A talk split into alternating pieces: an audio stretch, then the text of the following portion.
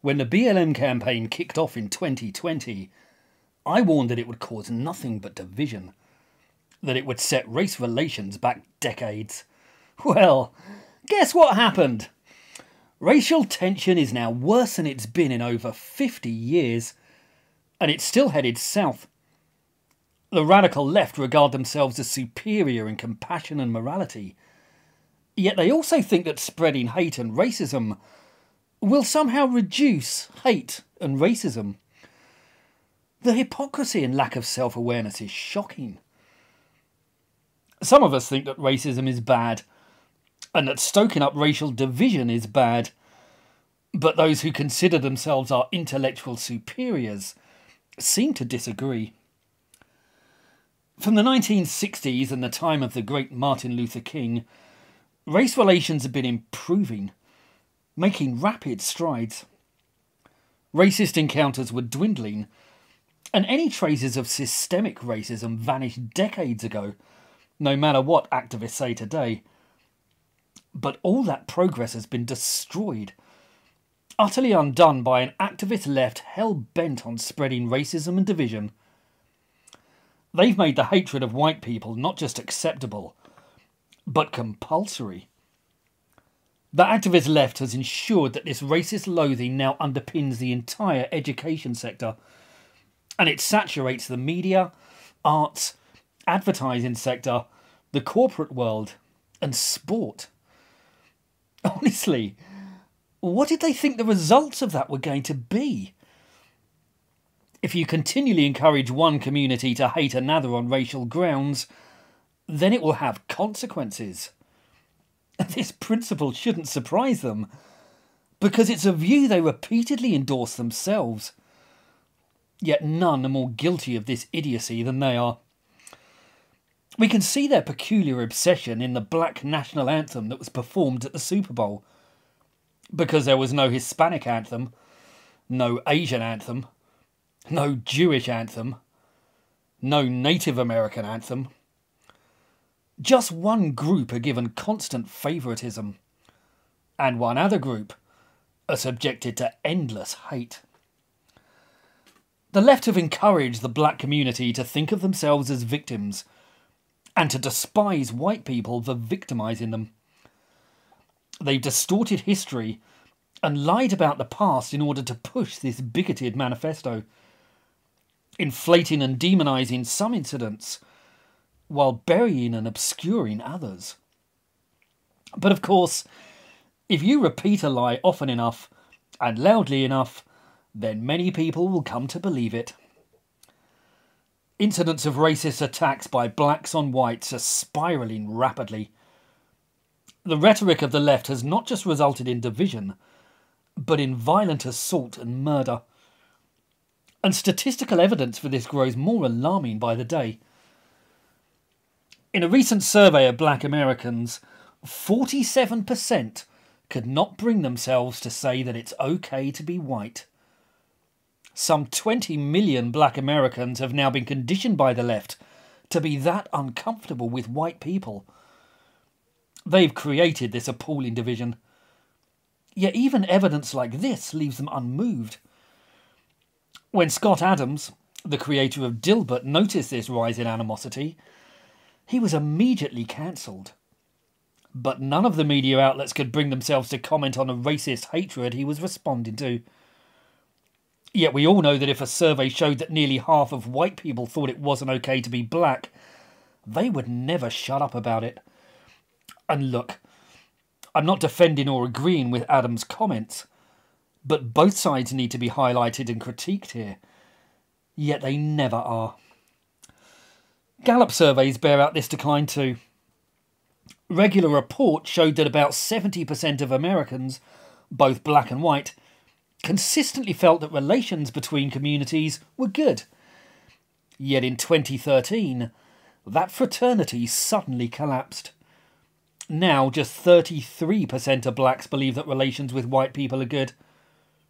And what happened in 2013? Why, that's the year that BLM was founded. Now, maybe that's a coincidence, but it almost certainly isn't. BLM themselves would say they were founded because of this decline. But in the words of Mandy Rice Davies, they would say that, wouldn't they? Now, there's a flip side to this decline. If you pour relentless hatred on a particular community, then sections of that community will respond in kind. I warned that this would happen too, because developments like this are obvious to everyone except the activist left, that is. If you spread hatred and division, you will just increase hatred and division. And so there's been a sharp rise in neo fascistic white nationalist groups. The radical left decry this development, but they're the ones that have caused it. Antagonism towards white people is a message that is continually reinforced through all outlets. And Google is, of course, no exception. If you search for Asian people, then Google will give you what you want. And they'll do the same if you search for black people, or gay people, or Muslim people.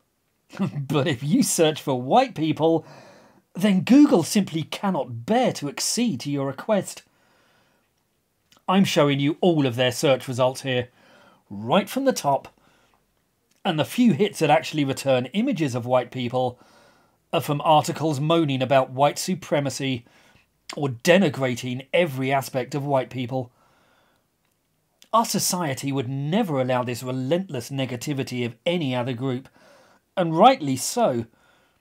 But with white people, they never allow anything but. And look, I don't want to be alarmist here. Most people go about their lives and ignore all this nonsense. But it's seeping into the fabric of our society, and a generation of impressionable, malleable, and uninformed youth are growing up totally saturated in these noxious ideas. This stuff has consequences. Racial division is getting bad now. But how much worse is it going to get? Of course, we've not just seen knee jerk systemic hatred directed at white people, but the activist left have also moved swiftly to excuse and justify any levels of crime or rioting by black communities. That's always, naturally, cast as white people's fault. And this whole edifice is based on historical lies, forwarded by people who aren't historians. One black activist recently claimed that Europeans didn't know how to wash until black people, specifically the Moors, taught them how. Well, that interpretation kind of ignores the Romans, and also that contemporary images of the Moors depict them like this, which is a bit inconvenient for his theory. But it's not truth or reality that matters to these people. It's just their activism, their victimhood, their hate, and their lies. This is a disaster for society. It's spreading hate, division, and racism like wildfire. It's all going to get worse. And this step was completely pointless. Radicals saw a situation that had never been better, but they somehow decided that it had never been worse. They approached wounds which had virtually healed, and they ripped them open again, plunging us back into the Dark Ages.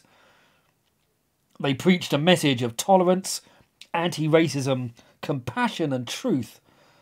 But they practiced intolerance, overt racism, hate, and lies, and we are all beginning to pay the price. Though the likelihood is that it's the black communities that will pay the greatest price.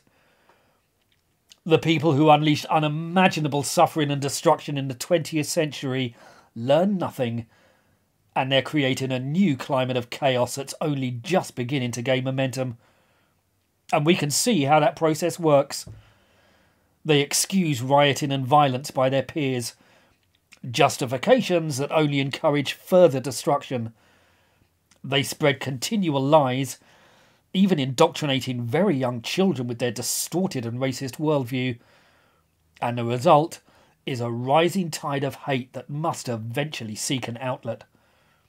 Mark my words, the worst is yet to come. But they're not Now- gonna stop. They're not gonna stop. And that's, they're not, this is a movement, I'm telling you. They're not gonna stop. And, and everyone beware, because they're not gonna stop. It is gonna, they're not gonna stop before Election Day in November, and they're not gonna stop after Election Day. And that should be, everyone should take note of that on both levels, that this isn't, they're not gonna let up, and they should not. And we should not. Illegitimate! This decision! Illegitimate! This decision!